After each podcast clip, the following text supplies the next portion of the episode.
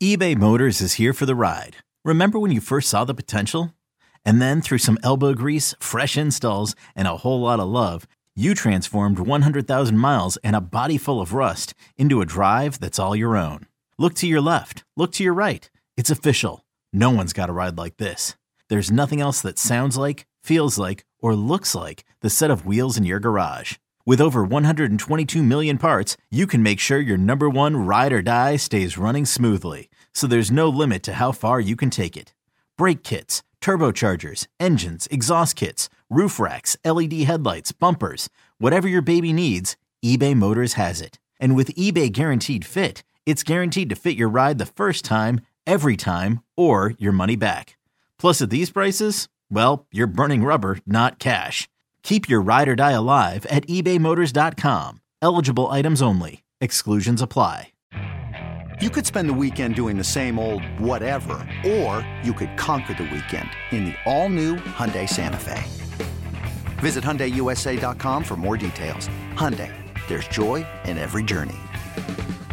This episode is brought to you by Progressive Insurance. Whether you love true crime or comedy, celebrity interviews or news, you call the shots on what's in your podcast queue. And guess what? Now you can call them on your auto insurance too with the Name Your Price tool from Progressive. It works just the way it sounds. You tell Progressive how much you want to pay for car insurance, and they'll show you coverage options that fit your budget. Get your quote today at progressive.com to join the over 28 million drivers who trust Progressive. Progressive Casualty Insurance Company and Affiliates. Price and coverage match limited by state law. So I, I, we had a really interesting question while we were not talking about football in the bit which if you're listening to you won't have heard lucky you uh, from uh, Pabuwal apologies if I pronounced that incorrectly but great comment thank you. He he or she asked is a 245 defense just doomed for failure? What other teams that stop the run also run this defense? So uh when when you say a 245 like every team in the NFL right now runs uh four two looking structure, right? Like that's the predominant structure. It's mainly an over front because you put your uh the B gap bubble um away from where the running back is usually. Uh you put the the three technique to the strength. So then more you know it's taking away most of the the most dangerous runs, right? But in terms of personnel, I think there's a discussion to be had. And I think we've already seen it this season in Seattle. And obviously, we need to go back and watch the tape from this past game. But I, I, I've just been thinking, like, they, they moved to this defense. And who was it who was saying to me? Someone was saying that Pete was always thinking like five, ten years ahead. Like, and in terms of the move to this defense, though, this is almost like it's in terms of the cycle of the NFL, like it's almost a bit it's it's sort of wrong because suddenly teams are running the ball a, bit more. There's uh you know more of a, a growing uh, gap run scheme to run on these kind of fronts and these two high looks. Uh, so in terms of the cycle, I think they may have been caught out, but you know we have to see. Talent would help. Um, but also the bigger thing about uh, your question, Aditwa, is with the two four five, like that's you know four linebackers, right? That's why he's put two for five. So it's two outside linebacker types. Like they are lighter for the edge. And so if you look at the great the great defenses in the NFL at the moment, like uh, Buffalo, uh, New York Jets, um, the 49ers, they have more kind of defensive ends on the on the edge, like four down defensive end types who are a bit bigger and a bit more stout, and I and they can play more aggressively upfield and penetrating style. Like the 49ers, Fred Warner and Dre Greenlaw, they can just sit and they can cheat to pass coverage a lot of the time because that front just flies up the field and they penetrate. Now that's a different style to what Seattle's doing, but the fact that Seattle's asking these lighter bodies to set the edge. The fact Bruce Irvin's out there, 35 year old Bruce Irvin's playing the majority of the snaps because they don't sit, they don't trust Darrell Taylor. And positive today, he had a great speed rush sack, but they don't trust Darrell Taylor to set the edge. That ain't how they envisioned it. Like Uchenna Nwosu is still a lighter body. Like he he sets the edge okay. He gets upfield fast, but he's still a lighter body. So yeah, I, am sort of waffling, but I think that's something to monitor. Of like, you know, this, um, the whole, whole Fangio, Staley, um, that kind of defense was very very trendy, but I think um, yeah, the, the the cycle has adapted on offense a bit, um, which happens, uh, but also I think Seattle personnel wise, perhaps lacking some some of the the kind of big dude bodies to set the edge, and then finally their their defense being year one, they, they seem to lack like the additional calls, like the layers to to it at times, like the third and ten run today, very early in the game, first third down they gave up they the Panthers come out in a two back look, so you should not just sit and let. I don't know what it was a too high like pass first coverage, a bit like when they gave up that touchdown against the Lions. And everyone was like, "What on earth was that run fit?" And it's yeah. like, well, I think the Lions one was egregious because it was second down. But anyway, this was this was like, well, okay, you can call in a pass coverage, but if they, but then what you'd usually do, and the, the Seahawks Trust me, they know this. Like this is not revolutionary. If they come out in the two back look, oh, we'll we'll either maybe we have a check where we we check into a, a more run focused idea, or we do something up front, like uh, uh we stunt uh, some defensive linemen to help cheat the math a bit. But they just they just rushed upfield and played like they just got round run on. And I know Griff, that's something I mean, do you have any thoughts on what I've said? And I know that's something that in terms of the lack of uh, additional layers that you, we've already talked about tonight. But, yeah, I uh, mean, I, I think you covered it. I, I do think that the biggest consideration when talking about fitting the run from two, four, five is are you one high or two high, which means are you capped out or in the box or are you out capped in the box? Um, I mean, they've had a lot of good moments in that look from one high this year. I mean, just last week against the Rams, um, they defended the run really well from that, and all the damage was done on the perimeter um, for with receiver runs and corners getting blocked. But it had nothing to do with what went on inside inside the tackle box, really. So, um, yeah, I mean, a lot of it is philosophical. Like the, this whole thing they talked about in the off season was getting more aggressive. It's an aggressive front, but not if you're getting run on it. It looks soft, you know. So you're kind of toying with the semantics of the word soft and aggressive there also but um it's it's defense is all robbing peter to pay paul and they have you know it's a pyramid scheme is what we're watching unfold uh but i mean this, this also isn't new to carroll the difference is that they have michael bennett be one of those defensive ends like what you said uh maddie uh, with the personnel you know it being you've got outside linebackers. Like this is you. And and hey, you know the other difference? They what? they ran a four two five, but put Kam Chancellor in the box. They mm. they they cheated the right. whole equation because Kam was playing in the interior in on an interior gap. Right. And then you had and... a KJ Wright who could you know zone cover with with the best of them out of the out of the you know in the flat away from the nickel. Yeah, yeah. Um, so like right now, it's just like I would take I would take the four defensive tackles they have right now. I would take those four over Kevin Williams and Tony McDaniel, and who else do they have? Those those here Dobbs, David King in 2015 and they had when they ran this front, and they had like a top five run defense. Hold um, on, did we just get a David King name drop on the show? Yeah, man, because that's who their that's who their third defensive tackle was in 2015. Okay. Yeah. Um, but I mean, Michael Bennett makes a huge difference. He can close off the bubble, you know, the side of the nose tackle, you know. And he and like Nwosu and penetrating style where he he'd take his shots as well and he knew when to do it. Like just unreal. But see, the other thing is, like you said, they were gapped out the whole time, and the results when they've been in one high, four down has actually been a lot better than I think most would think it would be. But it's the second they drop out of it, they just they look like they're they just look like they're playing like third and twenty, is is how it feels. Um, hmm they, they just for can't me as well, it. I, I really do want to stress, like I, I said it already, but they did play their fair share of like the bear, uh, one high. They should have been gapped out. They should have had the right bodies Yeah, stuff. no, they did. And as soon as Woods got out, they just got gashed. They got absolutely bullied. And what was especially embarrassing was that um was it the third quarter drive? The the they just ran this the Panthers ran the same run, guard tackle wrap with an orbit motion like six times down the field. No, that was the, With- that was in the fourth quarter. That was the drive that they scored on, right? Yeah, yeah, just Yeah, yeah, it just yeah. it- embarrassing, just embarrassing. I, I and again, okay, the players need to execute against that better. Okay, just because our Woods and Shelby Harris is out, that doesn't mean it all just goes to absolute crap. Mm.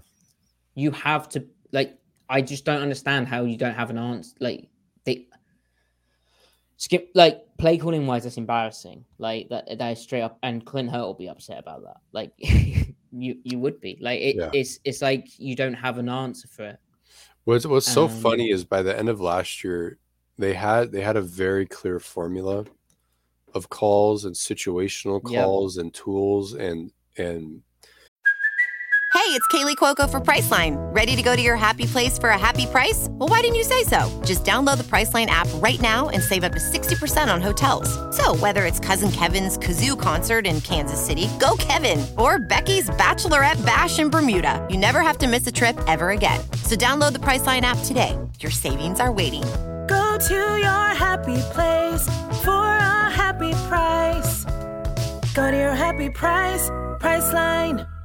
You know a phrasing that kept getting thrown around was oh this vanilla scheme. It was anything but vanilla last year. They ran What- so much stuff. Even even when they were good the first the, that four month stretch this year from week six to nine, six seven eight nine four games they were very vanilla That's what we said. That's and we, were- said it then. We were like, um, is there going to be? And I I even tried to. uh I, I like I even tried to find like, oh, I, I feel like it's coming together a bit. I feel like they're Yeah, knitting it We, together. we did we did try Um, to force it. and it it's not quite not so like how would ken have uh, dealt with that well he'd have fire zoned more he'd have moved the front more um and it and that's like in in what i've just said that's like three or f- six more different calls right um and it's proactive and it's it's not It- being caught. also also the corner and the fit problems which is like probably responsible for what a third of the the rushing yards they've seen the last two weeks he would be inverting the coverage so that Tariq Woolen would be deep and then you have the safety down be that guy yeah that needs to is who has to be the edge of the defense on those duo runs he would have whether it works or not he would have a schematic answer for everything Yeah. And So- today, you know what else we saw today? We saw a before Taylor's sack, especially, but we saw a pass rush struggling against uh, play action and against deeper dropbacks. And lo and behold, what happened? Oh, it's thrown to the flat. And I mean, I know you shared some interesting numbers uh, earlier in the season, Griff, about you know where the throws are going and you know where, where it's being caught. But what killed Ken was they didn't have the pass rush to effectively, you know, send four um, and remove that ability to drain out the flat, look off deep, and then check it down to the flat. And it was free yardage for guys. And we saw the same issues here. Like, so Yeah. So before we hop off, let's go a little broader broader here. Oh, we If- want to go broader than that. Let's get let's get really broad here. I felt that was pretty broad time. We No, went no, back no, to Ken Norton. Well, this all ties into that. okay. So- okay. Assuming that this doesn't get fixed in any any sort of way over the next four weeks, Mm, they just cleaning house again this off season. Like, do, is that something that has to happen? I know we don't like to get you know are they, are they toxic just on here, what? but no cleaning house. Like, is like firing like, Like does- firing Pete or Yeah, no, no, no, not not not Pete. No, defensively, defensively speaking, Clint Hurtt, Sean Desai, Karl Scott. Do those guys just do they have to go? I don't think you can. I, I, I don't know. I, I feel like you've just wasted a year if you're going to do that. You Yeah, have to sort of build right. towards something with Clint Hurtt. You have to give him the benefit of the doubt. Um, Mhm.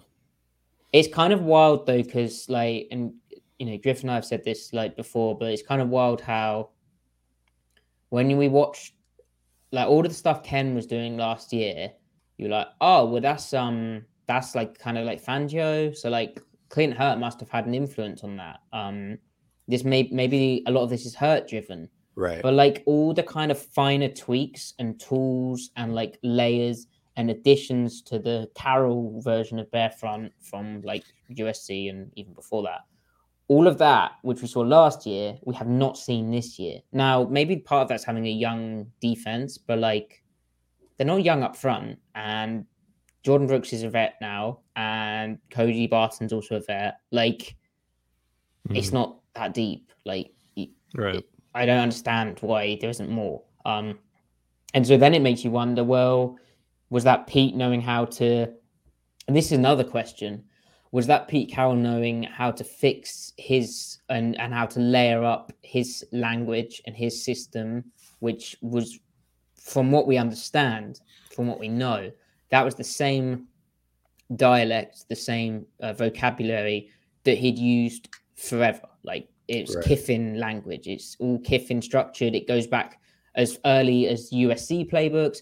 It goes back, I think, as early as when he was like with the 49ers. Like, so now in 2022, is there, a, know, again, I'd love to hear Carroll ask this. It, you know, is there a barrier for him to, to tweak things? Because you know it's how do you make it how do you tweak it in this system? Yeah he knows football and they all they all know football but like i don't know. I, I do wonder because we haven't seen the tweaks that you know existed last year the the different calls.